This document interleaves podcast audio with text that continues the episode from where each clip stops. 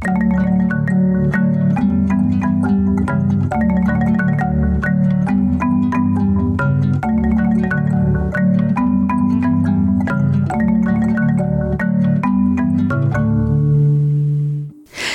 Ja tästä pongahtaa laukkaava lammas herran laitumien viheriäisiltä niityiltä taivaan rantaan ja takaisin. Tervehdys sinulle, mun nimi on Satu Marianne ja sä kuuntelet Mikkelin vapaa-seurakunnan yhteydessä toimivan podcast-kanavan lähetystä. Nyt tässä vaiheessa me ollaan pari kuukautta jo tehty näitä kertaviikkoon lähetyksiä ja nyt tässä kohtaa on ö, kyseessä sitten luovuus Jumalan käytössä teeman viides ja viimeinen osa. Ja tämän jakson myötä sitten myöskin laukkaava lammas jää pienelle kesätauolle, jossa, jossa ynnätään tätä mennyttä kevättä ja, ja suunnitellaan sitten myöskin tulevaa syksyä, jolloin on taas tarkoitus jatkaa todennäköisesti sillä jakso per viikko vauhdilla. No tässä luovuus Jumalan käytössä teemassa, niin me ollaan käyty tosi paljon nyt siihen aiheeseen liittyviä asioita läpi ihan raamatun pohjalta ja, ja liikkeelle lähdettiin silloin alun perin siitä, että miten suuri vaikutus medialla on meidän elämässä ja, ja miten me ollaan jatkuvan mediatulvan kohteena, jos ei tehdä sellaista radikaalia efforttia ihan, että, että vältytään ja saadaan olla niin sanotusti uutispimennossa. No, media käyttää uskomattoman tehokkaasti hyväkseen tätä tätä tosiseikkaa, että se pystyy todella ohjaamaan yleistä mielipidettä ihan mihin suuntaan se haluaa, jo vaikka pelkän otsikointien voimalla. Ja hyvänä esimerkkinä tästä nyt on esimerkiksi tämä, ää, ei ehkä nyt sanotaan, että koronan jalkoihin on jäänyt aika, aika paljon uutisaiheita, mutta ennen sitä pinnalla oli kauan aikaa Pride-asiat ja, ja nämä. Ja tuota, niin kuinka se yleinen mielipide on muokkaantunut median luomien mielikuvien kautta. Ja sitten toisena esimerkkinä taas Päivi Räsäseen kohdistunut tämmöinen jo vainomerkit täyttävä ajojahti, niin äh, ihan yhtä lailla siinäkin media on käyttänyt ihan selkeästi valtaansa. No missä määrin me sitten itse jokainen yksilö uskova, me käy, kuinka me käytetään sitä kuvaa ja ääntä oman viestin perille viemiseen. Mutta se, mikä on ollut aivan mahtavaa tässä, tässä hashtag koronakeväässä, on ollut se, että että niin monet seurakunnat ja yksilöuskovat on noussut ihan eri tasolle tämän audiovisuaalisen viestinnän suhteen. Ja, ja mä uskon, että tosi moni seurakunta ottaa nämä someväylät nyt sitten ihan vakituiseen käyttöön käyttöön ja näin ainakin kävi meillä Mikkelin Vapiksella. Ja se on niin kuin todella siunattu asia. Siinä on montakin aspektia ensinnäkin se, että, että kun meillekin on nyt muotoutunut tämmöisiä sometiimejä, niin äh, ihmiset on alkaneet niin kuin ymmärtää sen, että se ei ole pelkästään tapahtumien äh, mainostamista ja ilmaista mainostilaa, että on nettisivut tai että on joku Facebook-alusta, äh, vaan se on paljon syvempi ja suurempi, laajapintalaisempi merkitys ja se on ihan tällainen niin kuin iso palvelutyön kokonaisuus, kun yhdessä, yhdessä aletaan niin kuin sitä sosiaalisen median kenttää kartottaa ja ottaa sitä seurakunnan haltuun. Meillä Mikkelivapiksella niin, niin tosiaan meille syntyi blogitiimi, jossa tällä hetkellä on kuusi aktiivista blokkaajaa ja sitten on vieraskynäilijä. Ja sen lisäksi meillä on todellakin kolme uutta podcast-kanavaa, joista Laukkaava Lammas on yksi. Ja sitten on Säleet auki kanava, jota Jessica ja Aaron luotsaa ja he on meidän seurakunnan nuorempaa henkilökuntaa, nuorempia jäseniä, semmoisia vajaa parikymppisiä opiskelijoita ja, ja sitten on perustuspodcast, jota taas hostaa Netta ja Netta on nuori perheen äiti. Joo, eli tällaisia. Ja sitten sen lisäksi meillä on vielä tämmöinen nettirukoustiimi, jossa on tällä hetkellä 17 seurakuntalaista mukana. Ja se tarkoittaa käytännössä sitä, että, että meille on voinut seurakunnan nettisivujen kautta jättää rukouspyyntöjä tässä pitkin kevättä ja kesää. Ja, ja niiden puolesta on ihmiset olleet rukouksessa – tällaisia. Ja sitten vielä tietysti täytyy mainita YouTube-kanava totta kai. Ja sinne on nyt sitten tämän kevään myötä tehty, joka viikko on tullut sitten sunnuntaikokoukset tallenteena sinne YouTube-kanavalle. Nyt kun on hiukan näitä rajoituksia alettu höllentää ja on mahdollista kokoontua pienellä porukalla myöskin niin kuin seurakunnan tapahtumissa, niin, niin nyt kesäaikaan ei niitä tallenteitakaan todennäköisesti ole tulossa. Mutta, mutta joka tapauksessa niin todella, todella ison harppauksen on seurakunta ottanut tässä sometyössä ja se on tosi iso kiitos aihe Herralle.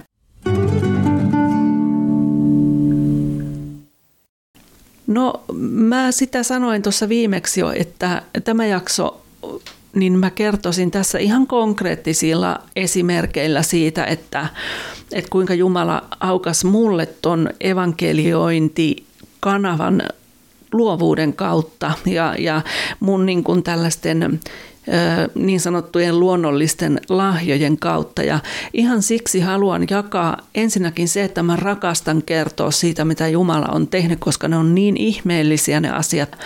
Ja tosi monella ihmisellä sanoisin, että ihan jokainen ihminen jossain vaiheessa elämäänsä on todella kiinnostunut kaikista yliluonnollisesta. Ja vihollinen osaa käyttää tätä maaperää äärimmäisen tehokkaasti ja viekkaasti hyväkseen. Mutta kun meillä uskovilla on tällainen Jumala, joka on siis kaiken muun luodun yläpuolella, joka on kaiken muun luoja, niin miksei me kerrottaisi hänestä ja hänen tekemistään ihmeistä, jotka on siis sanotaan lainausmerkeissä yliluonnollisuudessaan ja ihmeellisyydessään niin kuin yli kaiken käsityskyvyn. joo, niin taisin aloittaa nyt siitä, että, että haluan jakaa nimenomaan siis tämän takia, että myös nämä Jumalan yliluonnolliset ihmeet, jotka meille uskoville olisi niin mahtavaa, kun ne olisi sitä meidän luonnollista arkea. mutta myöskin se, että sä huomaisit, että, että sullakin on varmaan sellaisia ominaisuuksia ja sellaisia lahjoja, mitä sä et ole edes ajatellut, että Jumala voisi käyttää. Niin ihan silläkin korvalla niin kannattaa kuunnella, että kuinka, kuinka mulla sitten aukesi tämä niin sanottu taideevankelioinnin tie. Ja, oli, ja nyt sitten oli se sitten taide tai mikä tahansa, vaikka olisit maratonaria tai vaikka olisit olympiasouteja tai mikä tahansa, niin Jumala voi käyttää juuri sitä sun harrastusta, sun työtä, mitä vaan, sun ominaisuutta. Joo, Okei, mutta mennään sinne aikojen alkuun. No en mä ihan Aatamista ja Eevasta lähtien aloita, mutta aloitetaan nyt siitä, että mun omat harrastukset, niin ne on aina liittynyt jollain tavoin luovaan toimintaan, niin kuin musiikkiin, kuvataiteeseen, käsitöihin, teatteriin ja, ja sellaisiin kirjoittamisiin ja, ja tämmöisiin harrastuksiin. Sitten joskus 90-luvun puolivälin jälkeen, kun Suomessa ei juurikaan tiedetty miniatyyriharrastuksesta, niin mä hurahdin niihin aivan täysin ja, ja se oli niitä tavallisen kansan nettiaikojen ensisarastuksia, jolloin maailma aukesi ja, ja netistä alkoi löytyä harrastusryhmiä ja vaikka sun mitä. Ja Amerikastahan kaikki hapatus tulee ja sieltä tuli myöskin mun tietoon tämä, tämä miniatyyriharrastus ja että se on ihan, siis aikuiset naiset harrastaa tällaista nukke, nukketalorakentelua ja, ja sellaista. No, mä siihen hurahdin aivan kerta kaikkiaan niin kuin 110 lasissa ja, ja olin mukana siinä harrastuksen esinnousussa Suomessa ja somen kautta sekä toimittajana. Ja mä perustin sitten myös ensimmäisenä suomalaisena tämmöisen kansainvälisen Miniature Roomboxes-ryhmän. Ja siitä kirjoitettiin muun muassa amerikkalaisessa alan harrastajien lehdessä. Eli voit kuvitella, että mä olin todellakin tämmöinen hardcore ripitillaaja, niin kuin mä kutsun miniatyristejä. Joo, no se sisäinen intohimo sitä harrastusta kohtaan, niin se oli niin vahva, että se tuli mukaan ihan joka paikkaan – että missä ikinä mä kuulin, niin mulla oli semmoinen minitutka päällä, että eh, olisikohan tuosta vaikka nukketalon lattiakaivon ritiläksi tai jotain muuta. Esimerkiksi kun mä olin lasten kanssa leikkikentällä, mulla oli tekeillä silloin kastelukannuun sellainen puutarhavajaa, niin eh, mä keräsin siellä leikkikentällä pieneen pussiin tällaisia, kun siellä oli hiekka alue, joka oli rajattu liuskekiville ja siitä kivestä sitten oli murentunut sellaisia hyvin ohuita, siis ei millisiäkään lastuja, niin mä keräilin niitä lastuja, koska mä halusin siihen puutarhavajaan tehdä oikeasta luonnonkivistä lattia, niin yksi mies tuli kysymään, että anteeksi, saanko kysyä, että mitä sä teet? Ja mä sanoin, että mä kerään lattiakiviä. Ja kerran kävi muuten sellainenkin juttu, että mä menin Mikkelissä semmoiseen mm, puutavaraliikkeeseen ja, ja tota, kysyin siellä sitten, tai sanoin myyjälle, että mä tarviisin keittiön hirret. Ja tietenkin myyjä katsoi vähän aikaa, niin kuin, että anteeksi, voitko toistaa? Joo, mä tarvisin keittiön hirret. Öö, no, näytti siltä, että myyjä ei niin kuin kerta kaikkiaan, että, että joku ratas heitti siellä hiukan, ehkä otti pari kierrosta taaksepäin, mutta mä sitten sanoin, että se keitti on 13 kertaa 14 senttiä, että tota, sellaisesta mittatilaustyöstä olisi kyse. No joo, mutta hauskoja tilanteita on tullut tuon harrastuksen parissa vuosien varrella liittyen siihen niin kuin, semmoiseen niin kuin käsittämättömään miten joku harrastus voi imasta ihmisen, niin esimerkiksi mä virkkasin ompelulangasta kuusi sellaista lainausmerkeissä täyspitkää verhoa tuikkulyhtyyn, jonka sisälle mä tein, tein sellaisen huoneen.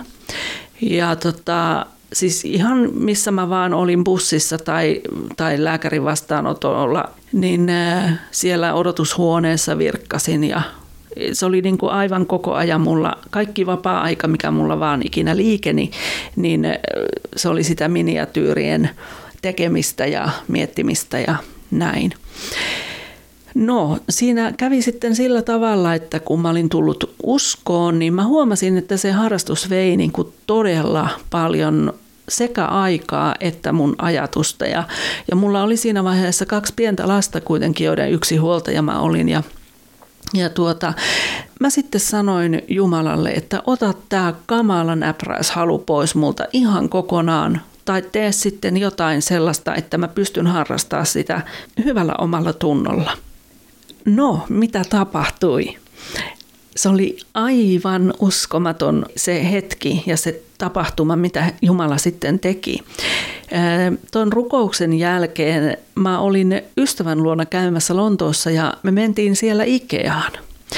Ja mä näin siellä sitten, siellä oli tämmöinen iso alelaari, jossa oli kaiken maailman ö, tuotteita sitten heillä myynnissä ja mä katsoin, että ai vitsi, tuolla on tuommoinen valoke, valokuvakehyksien ö, paketti, että noihin tulisi ihanat pienoishuoneet taakse, että, että voisi tehdä sellaiset niin kuin laatikot ja sitten laittaa sen valokuvakehyksen siihen niin kuin julkisivuksi, että se jäisi sinne lasin taakse vielä se huone. Ja siinä oli oranssi, punainen ja keltainen kehys siinä nipussa ja, ja sillä hetkellä, kun mun käsi tarttu siihen pakettiin, niin siis mä en voi oikeastaan paremmalla sanalla kuvata kuin, että, että ihan kun olisi niin kuin humautettu jollain klapilla päähän taivaasta, että, että yhtä niin kuin, niin kuin siis jysähti mun ajatukseen sanat usko, toivo, rakkaus, kun mä otin kiinni siitä. Ja tota, mulla ei ollut niin kuin epäilystäkään, etteikö pyhä henki olisi ollut siinä tilanteessa mukana. Ja, ja nimenomaan se, joka sen tilanteen sai aikaan. Ja sitten kun mä pääsin kotiin, niin mä aloin työstää sitten ensimmäistä kertaa elämässäni jotain semmoista, ähm, äh, sellaista, jossa mä olin vastavuoroisessa yhteydessä pyhän hengen kanssa.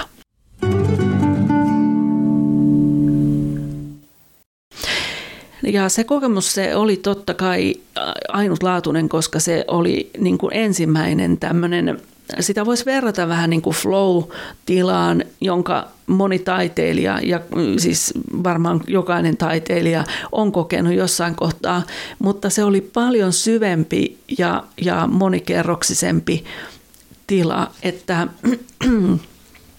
että kun mä tein sitä, ähm, jos, no mä aina sanon, että triptyykki, usko, toivo, rakkaus, niin, niin kaikki, mitä mä tein, värit, materiaalit, raamatun paikat, asetelmat, ihan kaikki tuli sitä mukaan, kun mä tein, että mä en tiennyt etukäteen, mitä seuraavaksi. Sitten kun mä olin saanut yhden vaiheen valmiiksi, niin mä tiesin kuitenkin heti, että mitä mä sitten teen. Ja no mä laitan niistäkin varmaan muutaman kuvan tuonne blogin puolelle. Ja siitä, siitä alkoi sitten se mun tämmöinen niin kuin pienoishuoneiden kautta evankeliointi. Ja niille ominaista on se yhteis, yhteinen asia, että jokaiseen liittyy raamatun lause. Ja, ja se, millä tavalla ne aina syntyi, niin tosiaan mä olin niin kuin rukouksessa koko ajan niitä tehdessä ja, ja kuulostelin samalla, että mihin suuntaan isä halusi niin kuin niitä aina viedä ja mitä raamatun lauseita tulee mihinkin ja niin edespäin.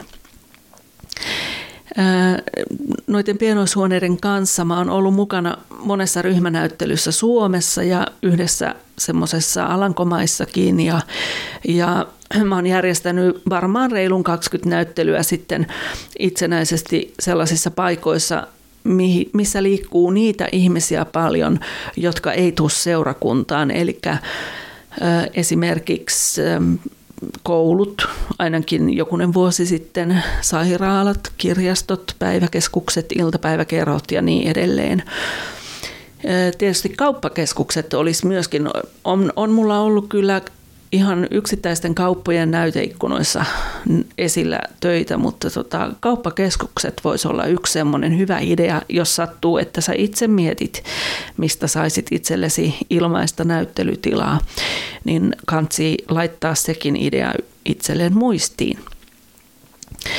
Joo, ja sitten tosiaan tietysti seurakunnissa on kiertänyt näiden kanssa sekä ihan yksittäisissä tilaisuuksissa puhumassa ja kertomassa luovuudesta Jumalan käytössä, mutta sitten myöskin pitämässä ohjaamassa semmoisia yhden tai kahden iltapäivän työpajoja teemalla Ota luonnolliset lahjasi yliluonnolliseen käyttöön. Eli Jumala siis avasi avas mulle oven ihan uuteen, kun mä muistin vaan pyytää häneltä. Ja mä haluan sinuakin rohkaista siihen, koska Raamattokin sanoo, että teillä ei ole, koska te ette ano. Ja Raamattu on niin simppeli, siellä on aina syy ja seuraus nähtävissä. Ja, ja niin kuin niitä asioita, mitä siellä raamatussa on, niin älä anna niiden jäädä vaan kuolleeksi tekstiksi sinne kirjan nahkakansien väliin, vaan ota ne arjessa ihan siis elävään käyttöön. Jos siellä sanotaan, että teillä ei ole, koska te ette ano, niin ano.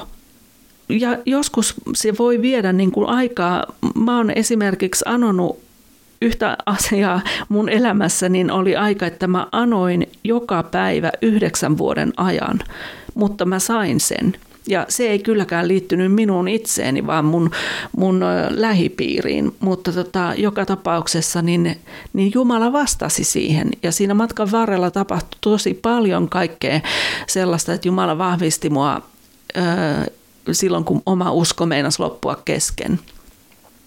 Mutta se, että siinä anomisessakin, niin siinä kannattaa olla todella sitkeä ja osoittaa Jumalalle, että mä en anna periksi, että niin pitkään kunnes tämä asia tapahtuu tai sitten kunnes sä otat mut sinne kotiin, niin mä niin pitkään pidän tätä asiaa esillä. Ja kaikki muukin raamatussa mikä siellä on, niin siellähän sanotaan, Jeesus itse sanoi, että, että ne, jotka seuraa häntä, niin tekevät samoja tekoja ja suurempiakin kuin mitä hän tekee. Niin se on ihan totta. Ei se siellä lue vain siksi, että sinne on pitänyt saada ö, niin kuin tekstin täytettä, vaan kaikki asiat, mitä raamatussa on, niin se on elävää totuutta, joka toimii myös meidän arjessa tänä päivänä 2020 ja 2000 vuotta tämän jälkeen, jos tämä maailma on vielä pystyssä. Niin sen takia mä haluan rohkaista myös sua muistamaan sen, koska siis se voi olla niin pienestä asiasta kiinni, että yksinkertaisesti me ei muisteta, että ai niin, mullahan on maailman rikkain isä. Mä voin viedä tämän asian isälle. Ja siis näin se vaan on, että Jumalan sana on elävä ja voimallinen. Mä haluaisinkin kertoa nyt pari sellaista tapausta tässä kohtaa, ihan konkreettista tapausta, mitä on näiden mun pienoishuoneiden kautta sattunut, kuinka Jumala on niitä käyttänyt. Ensimmäinen tapaus liittyy, liittyy sellaiseen pienoishuoneeseen, että siis mä tein juurikin siihen Lontoon Ikeasta ostettuun kehykseen, niin tein myöskin tällaisen de l'amour, eli rakkaudesta ö, pienoishuoneen. Ja siihen tuli päivän kakkara, jonka jokaisessa lehdessä lukee rakastaa – Eli rakastaa, rakastaa, rakastaa, rakastaa, rakastaa, koska ei ole muuta vaihtoehtoa. Ja sen päivän kakkaran ää, niin kuin, ää, vartena on paksu rautanaula.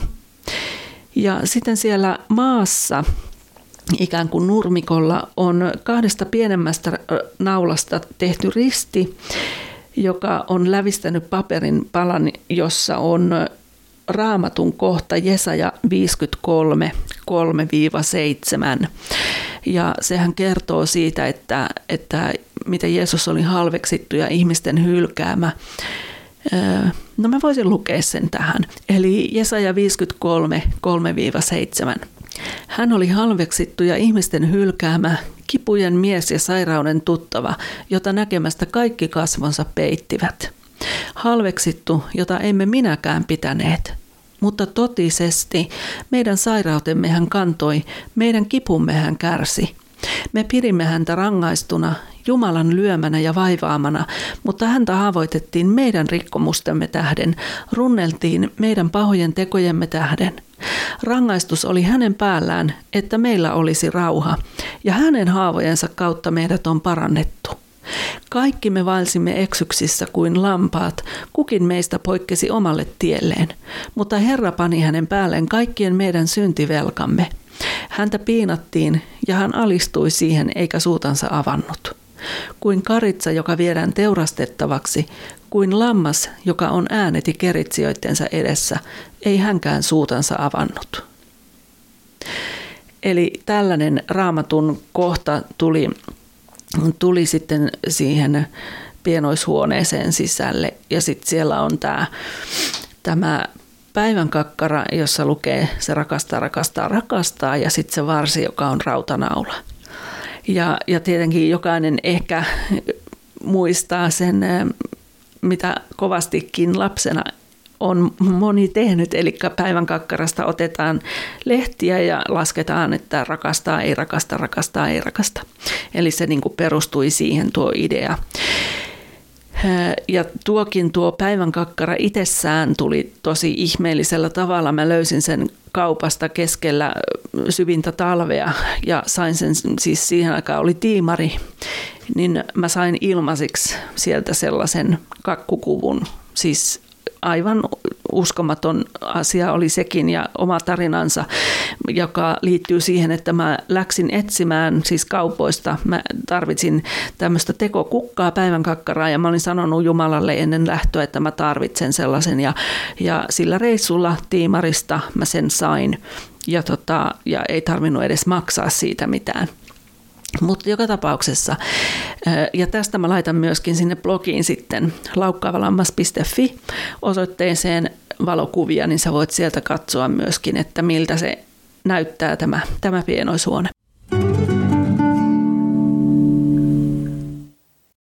Mutta joo, ja no mä olin saanut siis vierailukutsun seurakunnan lapsityön kautta – Ensinnäkin mä olin edellisenä päivänä niin ollut käymässä ruokakaupassa ja mä katsoin, kun siellä oli ihania tulppaanikimppuja. Ja mä jotenkin ajatuksissani sanoin herralle vaan, että, että voiko olisi ihanaa saada tulppaaneja kotiin, mutta mä en koskaan hennon niitä ostaa. Ja mä en sitten ajatellut asiaa sen enempää. Menin sitten vaan kotiin ja valmistelemaan sitä seuraavan päivän vierailua sinne lasten iltapäiväkerhoon. Ja, ja, ja mulla kun ei ollut autoa, niin me oltiin sovittu tämän kerhoohjaajan kanssa, että hän tulisi hakemaan mut ja nämä mun työt sitten kotoa. Ja niin hän sitten tuli. Ja mä pakkasin nämä mun työt kuljetuslaatikoihin ja ja siellä oli niin kuin yksi, jonka mä erityisesti koin, että se täytyisi ottaa mukaan, ja se oli nimenomaan tämä rakkaudesta. Ja mä niin kuin koin jo silloin edellisiltana, että, että sillä tulisi olemaan joku tärkeämpi ää, rooli siinä mun vierailussa. Ja mä olin laittanut sen sitten silloin illalla näkyvälle paikalle kotia, että mä varmasti muistan sen pakata seuraavana aamuna. Ja, ja, ja no sitten mä pakkasin nämä kamat ja tulee se kerhoohjaaja ja me lähdetään ajamaan ja päästään sinne seurakunnan tiloihin, niin mä tajusin siellä, kun mä purin niitä laatikoita, että ei ole todellista. Ja sanoin sille ohjaajallekin, että, että just se, se pienoishuone, joka mun piti ehdottomasti muistaa, niin se on ainoa, joka unohtui kotiin. Ja tota, se sanoi se ohjaaja, että no ota hänen auto, että sä ehdit vielä käydä sen hakemassa. Ja no mä sitten läksin hakemaan ja olin, olin kotia menossa sitten ja ja tota, katoin, että siinä autossa oli tämmöinen vanhanaikainen kasettisoitin ja kasettipesästä pilkisti kasetti, joka oli siis ulkona siitä soittimesta, että se ei ollut päällä. Ja no tietenkin nyt sen verran pitää utelias olla, että mä ajattelin, että mitähän se kerhotati kuuntelee. Ja laitoin sen kasetin päälle, niin ajattele, että ne sanat, jotka sieltä puhuttiin, se oli tämmöinen hengellinen opetuskasetti. Heti välittömästi miesääni sanoi, että, että ja haluan kertoa sinulle, kuinka paljon Jeesus on sinua rakastanut, että hän on vapaaehtoisesti alistunut ristille ja antanut henkensä. Niin mun niin kun reaktio ja mun, mun olotila, kun mä tajusin, että universumin luoja on tässä näin pienten ihmisten pienissä asioissa juuri tällä hetkellä mukana. Ja mä tietämällä tiesin, että koko se, se vierailu oli järjestetty sitä kerhoohjaajaa varten erikoisesti.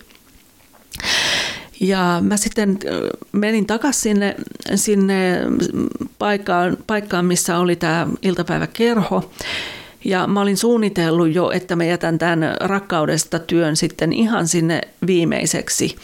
Ja tietenkin kun on pienistä mm, alle kouluikäisistä lapsista kyse, eskarilaisista ja, ja näin, niin ähm, ei voi niin kuin ihan miten tahansa kertoa esimerkiksi ristintyöstä, vaan pitää kertoa lasten tasoisesti. Mutta samalla kun mä kerroin, nämä lapset istu siinä, siinä salissa niin kuin keskilattialla ja, ja sitten siellä salin toisella puolella lasten selän takana seisoi tämä kerhoohjaaja niin kuin mua vastapäätä. Ja tämän viimeisen työn kohdalla, kun mä kerroin siitä ja mitä, mä oon, mitä kaikkea tuosta löytyy tuosta pienoishuoneesta ja minkä takia mä oon tehnyt esimerkiksi päivän kakkaralle rautanaulasta ton varren ja, ja miksi siinä lukee rakastaa, rakastaa, rakastaa, rakastaa, niin mä koko ajan osoitin ne sanani lähinnä sille ohjaajalle niin, että hän ymmärsi, että mä puhun hänelle. Ja hän kuunteli kyyneleet silmissä. Ja mä tiesin, tiesin, tiesin, että Jumala halusi kohdata sitä naista siinä hetkessä. Mä en muista, kuka hän oli, enkä koskaan sen jälkeen nähnyt häntä, että olisin kysynyt, tapahtuiko siinä jotain ja ymmärsikö hän niin kuin mitä siinä tapahtuu.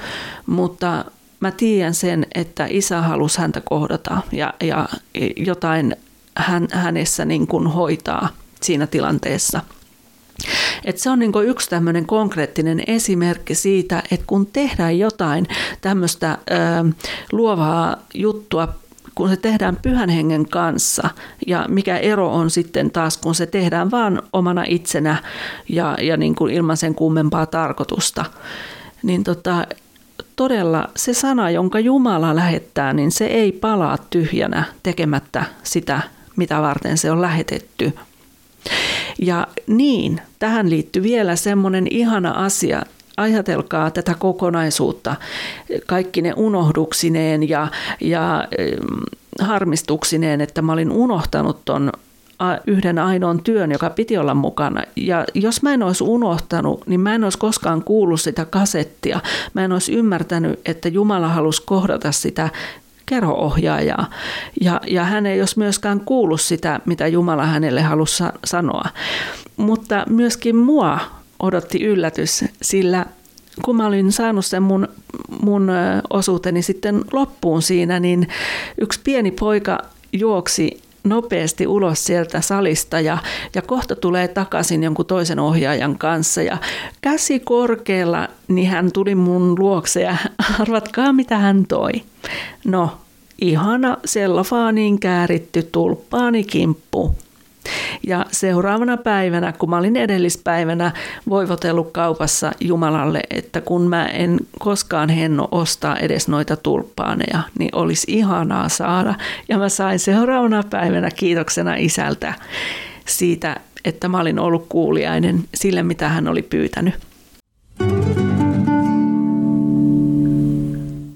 Toinen tarina taas liittyy myöskin näihin, näihin pienoishuoneisiin ja siinä oli tuota tällainen Ariel pyykkipulveripaketti, oli sen pienoishuoneen runkona ja mä tein sinne sellaisen äm, asetelman, jossa enkeli istuu nurmikolla jossain taivaassa. Siellä on niin kuin taivasta taustalla ja pilviä. Ja sen siivet on pyykkinarulla kuivumassa ja se on kääriytynyt semmoiseen rakkauden punaiseen mm, samettipyyhkeeseen, kun se odottaa, että siivet kuivaa. Ja tuota, niin sen työn nimeksi tuli Enkelin pyykkipäivä. Ja siihen liittyy tämmöinen raamatun kohta kuin apostolien teot 10 ja 15. Ja tässä kohtaa niin kuin esimerkkinä ja, ja tota, myöskin niin kuin opetuksena ihan tästä aiheesta, että, että kun ja jos sä teet ja opettelet tekemään jotain tällaista pyhän hengen kanssa yhteistyössä, niin kannattaa tarttua aina yleensä siihen ensimmäisen ajatukseen ja ideaan, joka sulle tulee. Kyllä sä opit tuntemaan, jos et vielä tunne, millä tavalla pyhä henki sun kanssa niin kuin kommunikoi, mutta se, että, että yleensä niin kuin mulla ainakin se ensi, ensimmäinen ajatus on se, mikä on se oikea. Ja, ja tässä kävi nyt niin sitten, että, että kun toi ton työn nimeksi tuli Enkelin pyykkipäivä. Ja mä ajattelin, että no, että siihen jotain semmoista pientä kivaa sievää, että tehdään tästä sellainen söpö. Siis sehän on söpö ja, ja tämmöinen toi työ. Mutta se, minkä mä koin heti että mikä raamatun kohta sinne täytyisi laittaa, niin oli toi apostolien teot 10.15. Ja se sanoo, että ääni puhui hänelle toisen kerran. Minkä Jumala on puhdistanut, sitä älä sinä sano epäpuhtaaksi. Ja tota, mä jotenkin siis sain käännettyä mielessäni sen äh, sellaiseksi ajatukseksi, että, että jos mä laitan tämän raamatun kohdan tänne, niin silloinhan mä osoitan sormella sitä, joka tulee katsomaan näitä mun töitä. Ja, ja niin kuin syyllistän häntä jotenkin, että älä sinä sano epäpuhtaaksi jotain, minkä Jumala on puhdistanut. Mutta mä kuitenkin sitten, mä kysyin isältä, että, että onko tämä niinku oikeasti, että, että onko mun laitettava tämä. Kyllä on, joo. Ja, ja vakuutuin, että näin oli. Ja tota, laitoin sen sitten. Ja sitten mulla oli tuolla Etelä-Suomessa yhdessä sellaisessa päihdekuntoutujien toiminta tai päiväkeskuksessa niin näyttely ja, ja nämä työt oli siellä esillä ja siellä oli sitten semmoinen iso paperi seinällä, mihin ihmiset sai jättää terveisiä. Ja, ja se keskuksen vastaava, vastaava sitten, joka oli näyttelyn sinne kutsunut, niin hän kertoi sitten sen näyttelyn jälkeen, kun mä menin purkamaan, että, että siellä oli ollut yksi nainen, joka oli niin kuin selkeästi saanut jonkun ison kosketuksen nimenomaan tuon enkelin pyykkipäivän ja sen antaman viestin kautta. Ja, tota, ja, ja hän kertoi, niin kuin, että mitä siinä oli tapahtunut. Niin se, että, että vaikka nämä on maallisesti, inhimillisesti ajatellen tällaisia, voisi sanoa jopa naurettavia, tällaisia niin kuin aikuisten räpellyksiä, kun siinä on se Jumalan eh, antama inspiraatio ja kun siinä on se Jumalan tarkoitus mukana siinä työssä, niin me ei koskaan voida tietää sen merkitystä jollekin ihmiselle. Ja sen takia mä haluan rohkaista sua myöskin niin kuin luottamaan siihen, että sä kuulet pyhän hengen äänen ja, ja, ja niin kuin olemaan rohkea siinä, että vaikka susta tuntuisi, että sä et jotain asiaa voisi siinä omassa taiteessa tai omassa jossain työssä tehdä, niin tee se silti jos sulla on se pieni sisäinen ääni, joka siihen kehottaa, koska sillä saattaa olla elämää muuttava merkitys jollekin toiselle ihmisille. Ja tässä voisin viitata taas oliko se nyt viime osa vai sitä edellinen osa, eli osa neljä vai kolme, missä mä kerron siitä pannusukkamummosta niin me, me ei myöskään voida, voida tietää, että minkälaisia luonnollisia taitoja Jumala ottaa meiltä käyttöön.